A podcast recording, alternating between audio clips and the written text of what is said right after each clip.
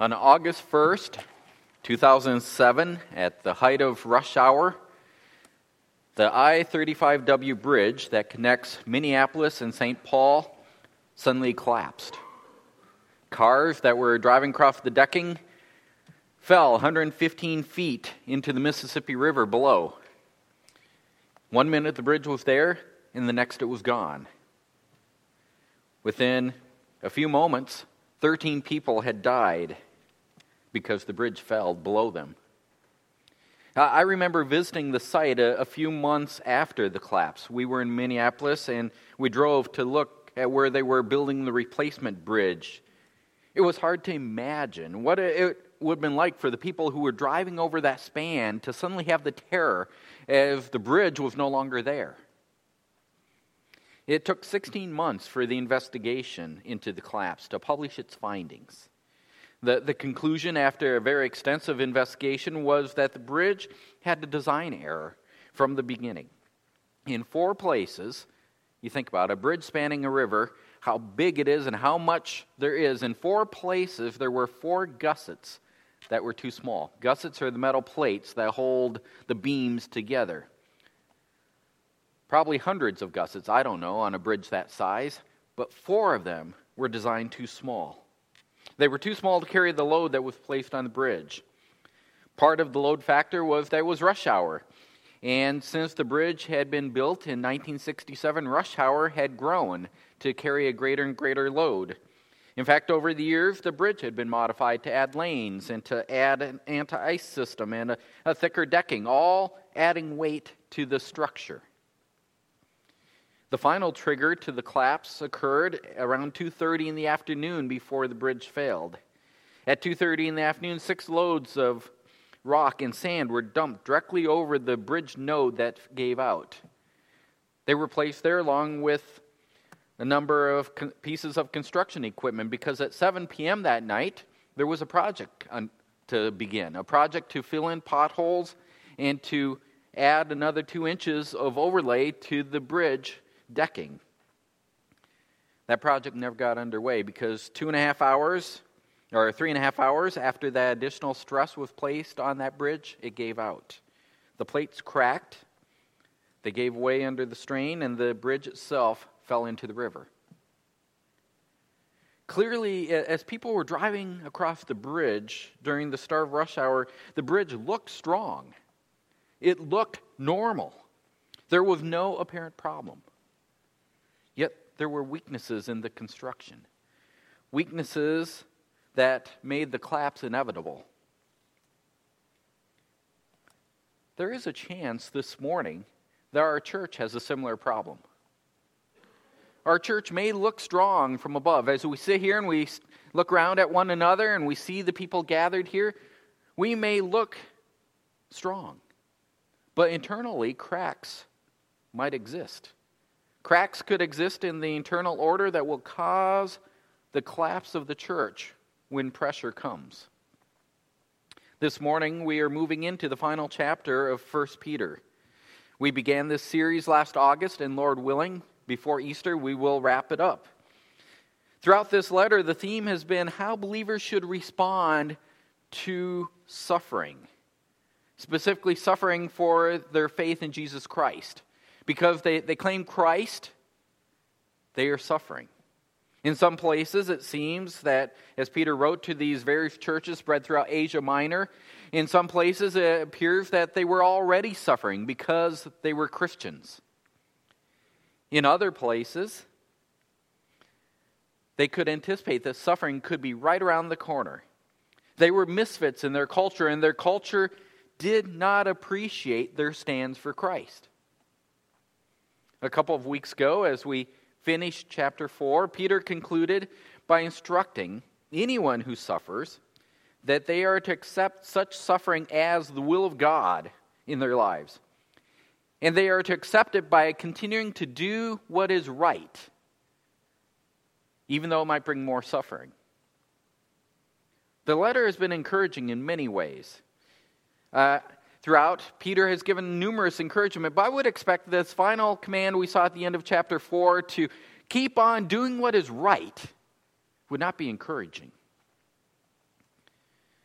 I expect that Peter's original readers would have swallowed hard, stiffened their back a little bit as they think about the fact that we're being told to just keep doing the very things that have caused our suffering in the first place. Keep doing what is right, living for Christ, even if that exasperates the situation. Our response might be similar. It's one thing to hear encouraging words that suffering is not an accident, to, to be told that what we're experiencing is God's design for our lives, and God, because He's good, has intended a good purpose in this suffering. That God is somehow, we may not know how, but to hear that God is somehow going to use what we're going through to bring glory to His name and good to our lives. It's, it's one thing to hear that. It's another thing to be told, keep doing the very thing that causes the suffering. We'd rather make adjustments, lighten the pressure just a little bit, alleviate the pain. If we're suffering for the cause of Christ, which we've seen at numerous points throughout this letter, is something that believers should assume might be inevitable, then this final instruction of chapter 4 suggests that the pressure will go on. It's the reality of, of ongoing continued pressure that calls forth our text here this, af, or this morning. Remember, Peter is writing to churches. He, he's not simply writing to individual believers. In the New Testament, the New Testament never expects that Christians will be unattached from a church.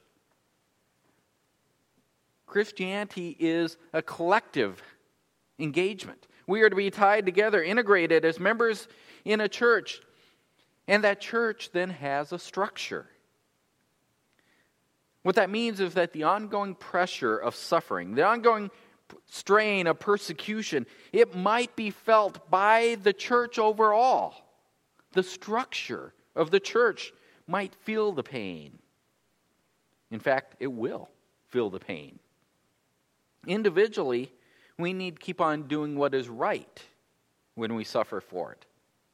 Collectively, we need to ensure that our church will survive the strain. The church collectively is where our love for one another plays itself out. That's the way God has designed things to work. As we live together in a corporate fashion, showing our love to one another, we arrest the attention of an unsaved world. The lost masses around us see and wonder. The church collectively is called to serve as brilliant witnesses of the transforming power of Jesus Christ. The church collectively is given the task to make and mature disciples in Jesus Christ.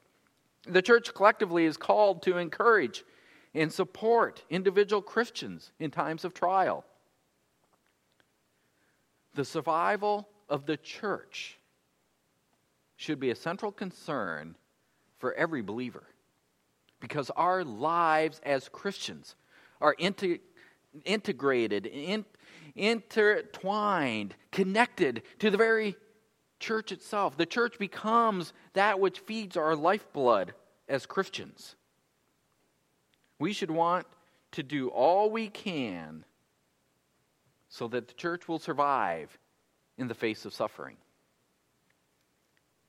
The idea, the idea that is generated by this concern in the five verses we're going to look at this morning, the, the concern that our church would survive, is that internal order is required for a church to survive extended suffering. Internal order is required, it's not optional. It's required for the church to survive extended suffering.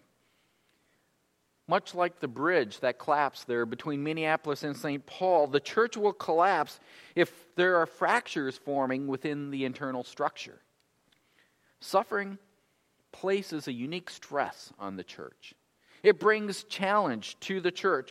There is a risk when the church suffers that fractures will form. if we don't pay careful attention to how God designed the church to function. Internal order is required for a church to survive extended suffering. Let's read our verses for this morning. 1 Peter chapter 5 beginning in verse 1. Therefore, notice we're connected to what he's just said. Therefore, I exhort the elders among you as your fellow elder and witnesses of the suffering of Christ, and a partaker also of the glory that is to be revealed. Shepherd the flock of God among you, exercising oversight, not under compulsion, but voluntarily, according to the will of God, and not for sordid gain, but with eagerness. Nor yet as lording it over those allotted to your charge, but proving to be examples to the flock. And when Christ, the chief shepherd, appears, you will receive the unfading crown of glory. You, younger men, likewise be subject to your elders, and all of you clothe yourselves with humility toward one another. For God is opposed to the proud, but gives grace to the humble. These verses that I just read, they deal with the internal structure of the church. The, the first four verses, they, they deal with the pastor of the church. The, the main point that's communicated is that the pastors are to lead the church.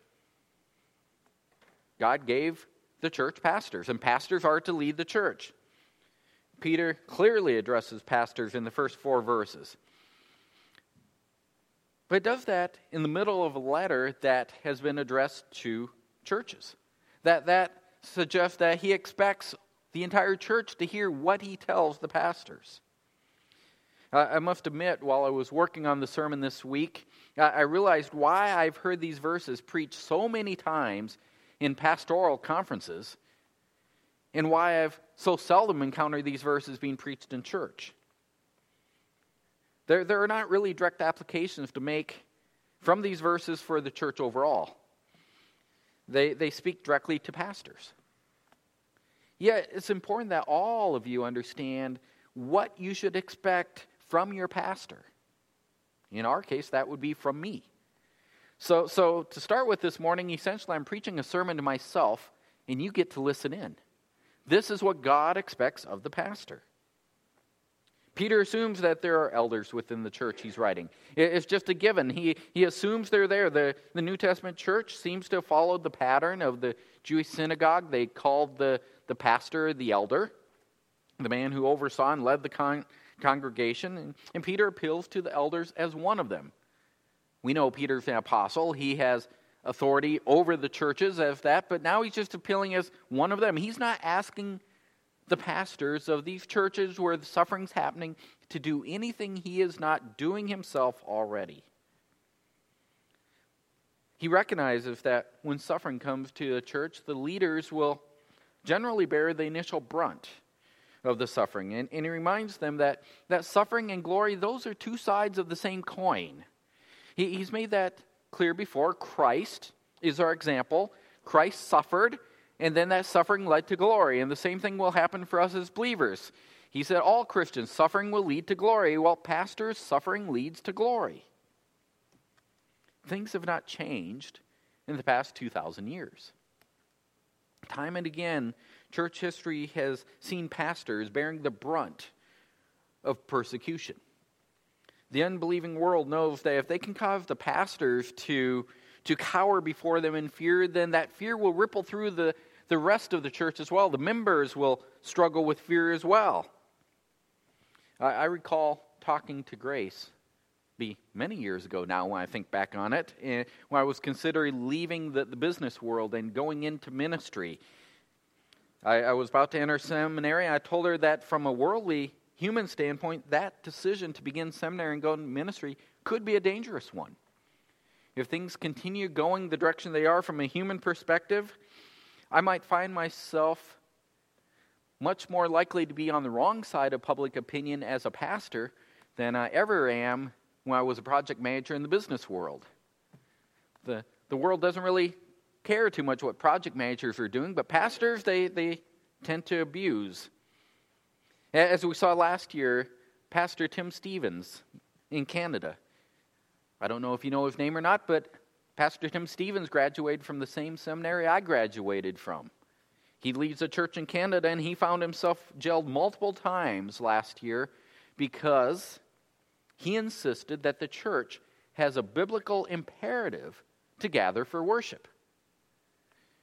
Like most of us, he took a break from worship when COVID first hit because we did not know much about it, but it became obvious over time that there were ways you could gather and still be relatively safe. And if it comes to relative, sa- relative safely and gathering for worship, worship wins because we have a biblical imperative to gather for worship. Well, the local mandates would not allow them to gather for months after months after months, and eventually he ignored the mandates and ended up in jail because of it. The thing is, God has called pastors to lead the church. We are responsible as, as pastors, we are responsible for ensuring that the church collectively strives to reflect Christ. We must reflect Christ to the world around us even when the world hates Christ, even when we suffer because of it. You really should expect that of me. A pastor is to shepherd the flock of God. The people of the church are God's. They, they are bought by the blood of Christ. They are God's possession. The, the pastor only cares for them as, as a shepherd does for the sheep that he's been allotted to watch over from his master. I'm sure that Peter learned this lesson well as, as Jesus asked Peter directly three times in John chapter 21 after Peter had denied him, after Christ had went to the cross, after Christ had rose again. Jesus asked Peter three times, Do you love me? And as Peter affirmed his devotion, Jesus told him in verse 16 of John 21 Shepherd my sheep. Peter learned this lesson. Now he instructs pastors. He goes on and instructs them by using three sets of contrasts to describe three traits that you should expect of your pastor, of me, or anyone else who is the pastor of your church. I would say these are general expectations, whether we live in a context of Christian suffering or not. Suffering will make these more necessary potentially, but these are just general traits. They're, they're simply traits of a good pastor, a man worthy of leading the church. First, pastors are to lead the church with a voluntary spirit. Look at verse 2. Pastors or elders are to exercise oversight, not under compulsion, but voluntarily according to God. The, the point Peter is making is even though pastors are selected by a church vote, even though the church gathers together and votes a man to be their pastor, that man must never think that he's been forced into the office. He must remember he's in the position voluntarily. It, it's a little bit like the difference between a conscripted army and a volunteer army. A conscripted army has no choice in the matter they have no choice whether they serve in the armed forces or not. I, I remember talking to a man who was conscripted as an 18 year old into the German army for World War II. And I asked him at that point, Did you believe what Hitler was standing for? Did you, did you support what Germany was trying to accomplish? He said, All I believed in was living another day. My choice was either join the army and go to the front line or be shot on the spot. By contrast, an army for our country, for decades now, has been entirely voluntary. It's composed of men and women who have chosen to stand and do a patriotic duty defending our country. Well, pastors should never approach their responsibility of leading the church as if they're conscripts. Pastors serve voluntarily. They serve voluntarily. They are to relish the privilege of, of spending their lives serving the people of God. So, first of all, pastors are to lead the church with a voluntary spirit. Second, pastors are to lead the church with a willing attitude. With a willing attitude. We, we could translate the, the second idea as either willing or eager. Peter makes a contrast not for sort of gain, but with eagerness, or with willingness. The, the idea is that pastor should never have financial opportunities being the, the driving force, the underlying motivation in his desire to serve as a pastor. They should not do it for sordid gain. It's the same term that Paul uses in, in 1 Timothy 3, verse 8, when he says a deacon should not serve as a deacon for sordid gain. I think we all know the, the problem that comes when you focus on financial gain is that when money becomes your, your motivation, in our sin filled world, it quickly becomes a desire to bend ethics, to use questionable ethical practices so that we can get more of it. Sadly, there's been many examples using their position of leadership as a pastor for accumulating great wealth. Men who have led a church and gathered wealth in the process. Just, just think about the, the cars and the houses and the, the boats and the jets, even that so many men in the well, that are well known, really, in our country in the health and wealth movement. What they own, what they possess. These preachers who often, ironically, spe- peddle their, their false gospel, which is really what the health wealth message is a false gospel in poor areas, and accumulate enormous wealth in the process. That is the antithesis of what a pastor should be.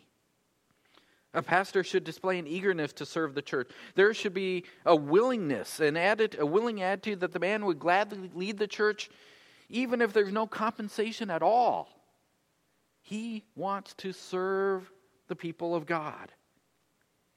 Paul certainly makes it clear in 1 Timothy 5 that a church should financially compensate the pastor if they're able, but money should never be the pastor's motivation for service. Rather, he should serve with a willing attitude. Pastors are, secondly, to lead the church with a willing attitude. Third, pastors are also to lead the church in exemplary fashion. Exemplary fashion. Verse 3 has this third contrast. Yet, nor yet is lording it over those allotted to your charge, but proving to be an example to the flock. Proving to be examples to the flock. Frankly, this is the one of the three sets of contrasts that, that scares me the most. I am supposed to lead in such a way that if you follow my example, you will become more Christ like. That terrifies me. I know how far I am from Christ likeness myself. I, I would much prefer that you do what I say, not what I do. Yet, the pastor is to lead in the exact opposite manner. The, the pastor is supposed to lead not as a minor dictator of the church. There, there's been far too many men who have fallen to this category that fail, that basically go to touch not the Lord's anointed type attitude as if they're many Davidic kings. Rather, a pastor is to serve entirely different ways, to be a role model who says, Come and examine my life. Learn to love Christ as I love Christ. Pastors are never to use their positions of authority to oppress those under them. They are to recognize that the only reason that anyone is under them is because God has assigned them to care for a portion of His flock. I don't know how many times I've read this verse and I've been convicted. If the reason that our church is small is because this is the only number of people that God can allot to me because I can't care for any others. We are to lead in such a way that we are caring for the portion that God has given of his flock. These are accountable we're accountable for these souls. They they are to walk pastors are to walk much as an ancient shepherd does out front of the flock so that the flock simply follows along. Pastors are to lead the church in exemplary fashion. Remember, our goal is to have a church that does not fracture when stress is placed upon it. Suffering brings stress. Internal order is required for a church to survive extended suffering. Internal order is required. The internal order of the church begins with the pastor, the, the leader of the church. Pastors are to lead the church, they are to lead with a voluntary spirit, with a willing attitude, and in an exemplary fashion. At the same time, pastors alone are not responsible for the internal order of the church. It is much easier to lead when there are willing followers. In verse 5, Peter shifts his attention and, he admonishes young men. Young men are to submit to their pastor. That, that word that begins verse 5, likewise, it, it clearly ties this verse to the previous one. Likewise, younger men. There, there's no doubt that the term elder in the first four verses is referring to the pastor. It's the one who leads the church, oversees. What's less clear is whether the term younger men in verse 5 refers to anyone who is not a pastor or literally to young men. Scholars argue it both ways. Throughout this letter, Peter has made the point several times in different contexts that the believers are to submit to those who God has placed in authority over them. We know from other New Testaments that all believers are to willingly follow the pastor. The author of Hebrews bluntly states that believers in general are to obey your leaders and sub- to submit to them. For they keep watch over your souls as those who will give an account. Let them do this with joy and not with grief, for this would be unprofitable to you. The author of Hebrew writes that in chapter 13, verse 17. So Peter could be including all non pastors when he says younger men, just uh, using that term in opposition to elders. At the same time, I, I think as often those who are literally young men who strive the most or struggle the most with submitting to the pastor. I know I had a lot more answers to issues when I was a young man than I do now. The older I get, the less I know. I also know that when I was younger, I had a lot more troubles being patient to wait for things to unfold. And I recognize I was not unique. I think Peter is likely calling out young men for a special admonition, knowing that the young men themselves are the ones that are most susceptible to bringing stress cracks into the church when the pressure comes. They're most likely to feel acutely the, the desire to do something about the stress. They, they might they are most likely to have this spirit of impatience and they also have the energy they have the energy to mount a response in the face of suffering, even when the response might not be well thought out at the moment. So Peter seems to send a special reminder to those most prone to be most prone to be impatient to submit to their leaders. Remember, submission, we've seen that word over and over. Submission means choosing to place your will under the will of another. Young men are to place their will under the will of the pastor. So young men are to submit to their pastor. Peter makes that point quickly, but then he moves on and addresses the entire church. All are to show humility to one another. All. So while we may debate if the young men refer to young men or everyone who's not pastor, we really can't debate that all refers to all. He says, All of you. All of you. Clothe yourselves with humility toward one another everyone in the church is to show humility toward one another. He, he uses the image there of clothing. Clothe yourselves in humility. That the term that he uses specifically is a term that would picture a slave or a herdsman, someone like a shepherd, taking an apron and tying it around their garment so that their garment won't become soiled. I know we're most familiar with this idea in the kitchen, right? We, we've all seen women, and and my, my granddaughter rejoiced this past week when my wife was able to pull out a tiny apron for her and, and put it on. We get the idea. We put an apron on to keep our clothes clean. Well, believers are to wrap themselves in humility in this manner, to keep themselves from being soiled by pride. Humility, more than anything else, can reinforce the internal structure of the church. If you think about it, cracks come when internal conflict develops. Cracks within the church come because of internal conflicts. Internal conflicts often develop when one person becomes upset that someone else has not done what they thought should be done. You didn't pick the right paint color. Not the color I thought looked best. You didn't prioritize the ministry that is important, in my opinion, for the church. I didn't like the songs that were selected. I didn't like what was said about me. I didn't like what was not said about me. After all, I worked hard yesterday at the workday and nobody even mentioned it. I liked the event that was planned, but it wasn't promoted rightly. Or I did not like the event that was planned. The list goes on. But in every case, the personal frustration boils down to pride. What I like or dislike has become the most important determinative of what the church should do. My thinking ranks highest. Even when someone sins against us, when they gossip about us or they speak unkindly to us, even when there's true sin directed toward us, our anger results normally because our pride is hurt. We're rarely upset that the person has sinned against our God. We're upset they've sinned against us. That's pride. The only thing that will keep our pride from rising up is clothing ourselves in humility.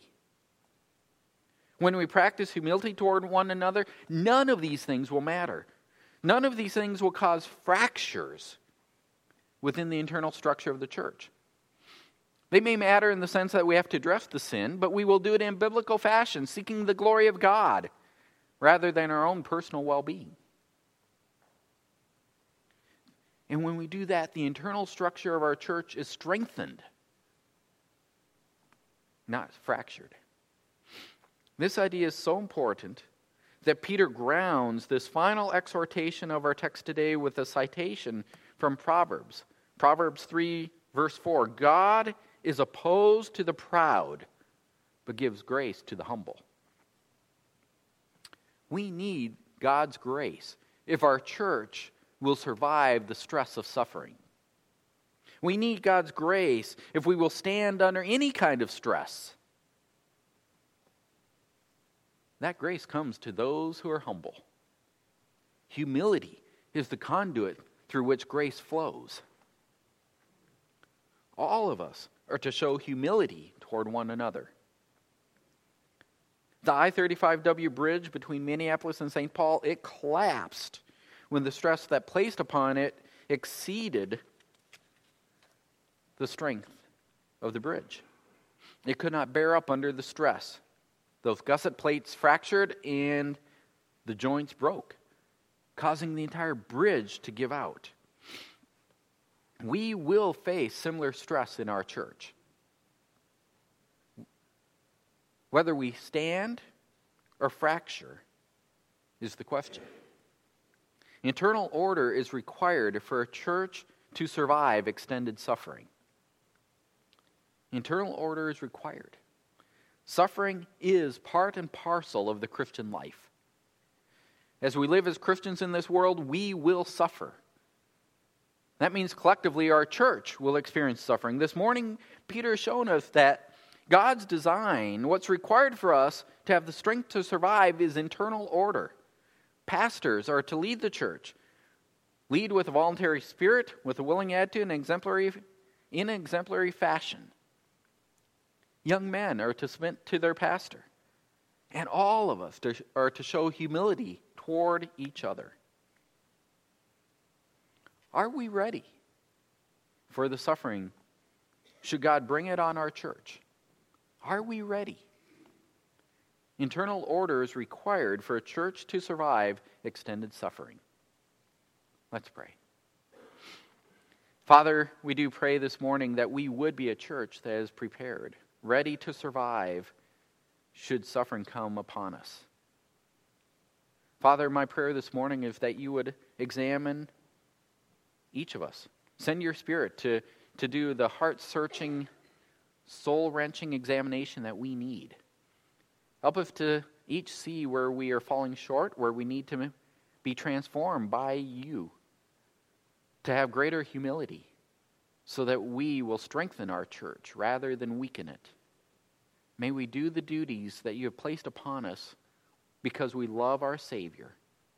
May we stand up under suffering if it comes our way because we love our Savior. Regardless of what comes, may we joyfully magnify Jesus Christ. Amen.